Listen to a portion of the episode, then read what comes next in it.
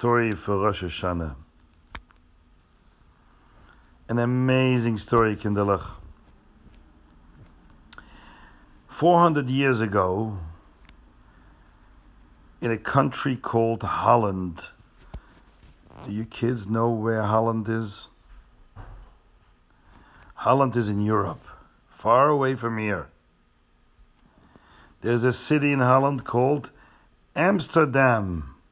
You remember we had a story that involved the city of Amsterdam. And I made you repeat it. Remember? Amsterdam. That's a city in Holland. Now in Holland, there are not that many Jews, but 400 years ago, the city of Amsterdam had a lot of Jewish people. And not just regular Jewish people, a lot of very big Talmidei Chachamim, learned Jews, tzaddikim, in fact, the Rav of the city of Amsterdam was a very famous Rav and a tzaddik. His name was Rebbe Lozer Roikeach. Rebbe Lozer Roikeach was a big Goin. Goin means a big Talmid Chochem who knew everything Balpeh. He learned Gemara and Chassidus and Kabbalah. He knew everything. In fact, his name is Rebbe Lozer Roikeach, and from him came a very famous family of great tzaddikim, the Belzer Rebbes. He's the great great grandfather of the first Belzer Rebbe. So Rebbe Lozer Roikeach was the Rav of Amsterdam. And he was beloved not only by the Jewish people from Amsterdam, but even the Goyim loved him. Because he was very wise, very smart, very intelligent, and very kind to everybody. At the end of his life, Rebbe Lozer Roikeach decided he wants to move to Eretz Yisrael. He wants to move to Eretz Yisrael because he wants to live the rest of his life in the special country like Eretz Yisrael in a holy land and live there and learn Torah all day. When the Jewish community of Amsterdam heard that their Rav, their beloved Rebbe, their beloved Rav, wants to go to Eretz Yisrael, they became very sad. They didn't want him to leave. They want him to stay with them. But he told them, listen, I'm getting very old. I don't know how long I'm going to live. I'd rather live my last few years in Amsterdam. But don't you worry. Hashem will send you a great Rav that will take my place. Even the Goyim heard that the Rav, Reb Lozer Roikeach, wants to leave Holland and he wants to go to Eretz Yisrael. So everybody spoke about it. Even the Goyim spoke about it. So much so that the king of Holland heard that the great Rav, Reb Lozer Roikeach, is leaving to Eretz Yisrael. And you know what the king did? He wanted to honor the Rav, which he was very respectful of. He loved the Rav. He respected him. He had met him many times. And he decided, you know what? we're going to make a coin. You know, every country has money, has coins, right? Which you buy food in the store, or you buy all kinds of stuff in the store. So we're going to make a special. Did you notice that some coins have the face of a person on them? Because many countries they like to honor a special person by putting the face of that person on the coins. The money that people buy with you have the face of that person on the coin. So everybody, whenever you have money, you can see that person, you remember that person. That's a way of honoring a special person. So the king decided that they're going to make a special coin in Holland that will have the face of the great tzaddik, the great Rav, Reb Lozer Roikeach. In those days, if you wanted to go from Europe to Eretz Yisrael, you couldn't take a plane. There were no planes yet in those days you had to take a ship, go on the water. And to go on the water from Europe to Eretz Yisrael meant you had to cross the ocean, a very, very long journey. It would take months to get to Eretz Yisrael. But it didn't stop the Rav, the great Rav, and he went and bought a ticket and went on the ship with his family to go to Israel. In fact, his wife had already died, his children had grown up, so he was all alone. So it wasn't his family. He was the only thing of the whole family that was left and went to Eretz Yisrael. The ship took off from Holland. Holland is right by the ocean, and it traveled through the sea day, night, and day and night. There were many other Jews on the ship also. They made a little shul and they davened Shachis, Mincha, and Ma'ariv, and then they had uh, Farbrengens and Shabbos. They had all Shabbos meals. They had everything they needed on the ship. And the ship traveled for many days, many days, weeks and weeks went by, even a few months. But then it became close to Rosh Hashanah. No, Rosh Hashanah is a Yantav. So, of course, everybody is going to get together on Rosh Hashanah and we're going to daven the special davening of Rosh Hashanah. Pach al. And they davened with a big chazan. Had a very special chazan there. Everybody was going to Eretz Yisrael, but in the meantime on the ship they were having a shul and they had a chazan and they davened and they learned Torah. And the Rav Rablozer Keach was giving drashes, speeches, you know, was giving shiurim. He was teaching Torah on the ship the first night of Rosh Hashanah. Was late, late at night. It was already three o'clock in the night, in the morning. Some people call it the morning, but it's very early. Still very dark outside. The weather became very nasty. It became almost like a hurricane, very wild and when the winds blow very wild, the ocean, the water gets also very wild.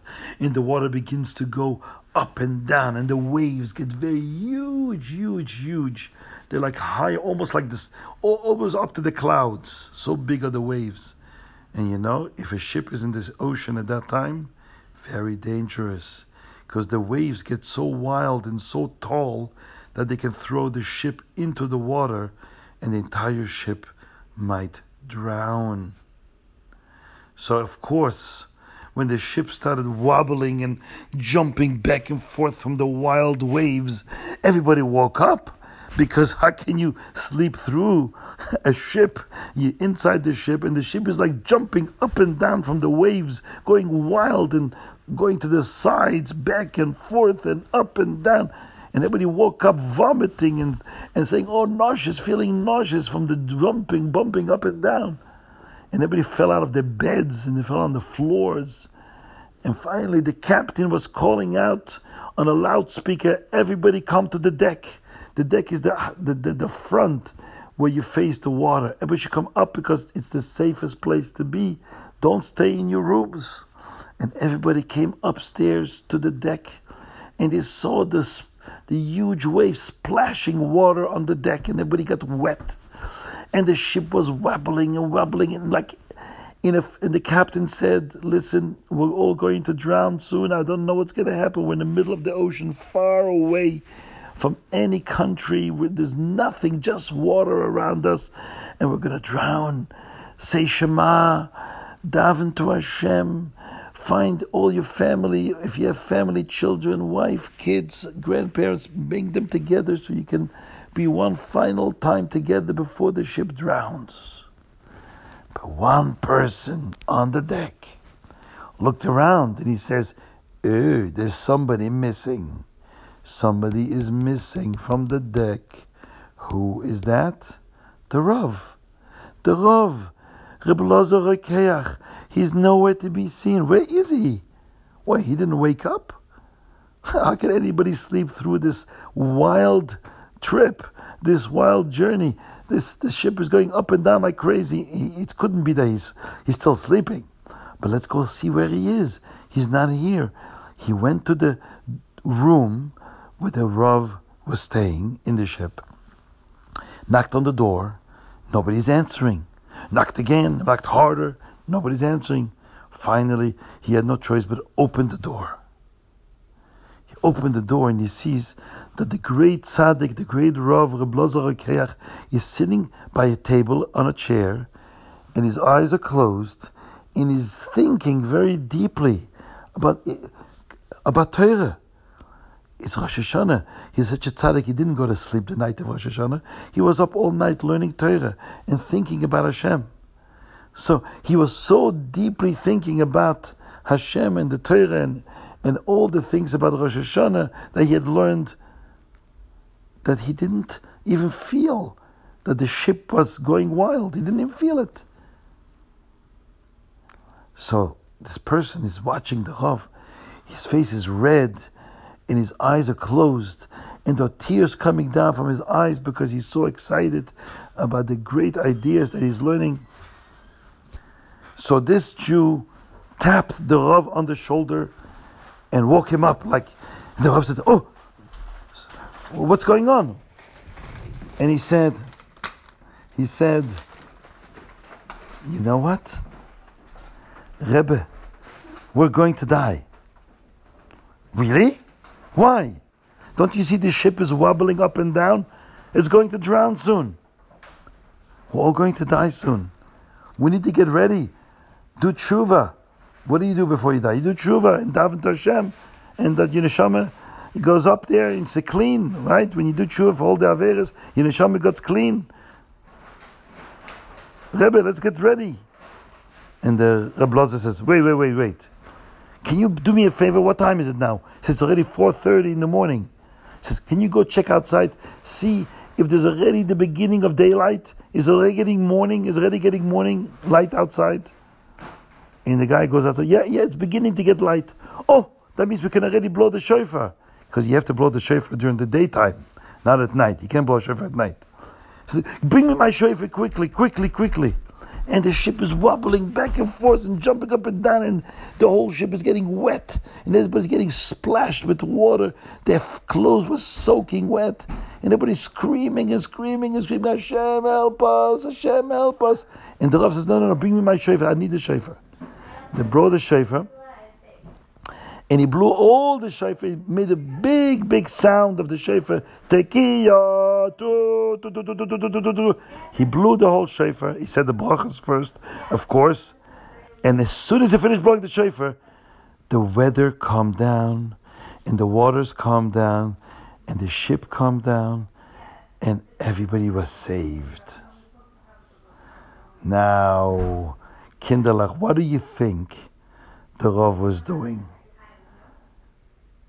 Now, many people think that the Rav thought, how can I save the ship? Maybe if I do a big mitzvah, it's Rosh Hashanah, we'll blow the shofar, that will save the ship, right? Hashem will see we do such a big mitzvah and it'll help us all and save us. No, that's not what he was thinking. A great tzaddik once told that story and said, you know what the Rav was thinking? Well, if we're going to die, so let at least us do a mitzvah before we die. See, everybody was screaming, Where's my family? Where's my children? Where's my brother? Where's my sister? Let's hug each other and say goodbye. We're going to die. This Rav said, No. If you only have five minutes to live, try to do another mitzvah. And Hashem saw that this tzaddik, the only thing he cared about in these last five minutes before he thought he was going to die is to do a mitzvah, the mitzvah shofar. Ah, in the zchus of this great tzaddik, I'm going to save the ship.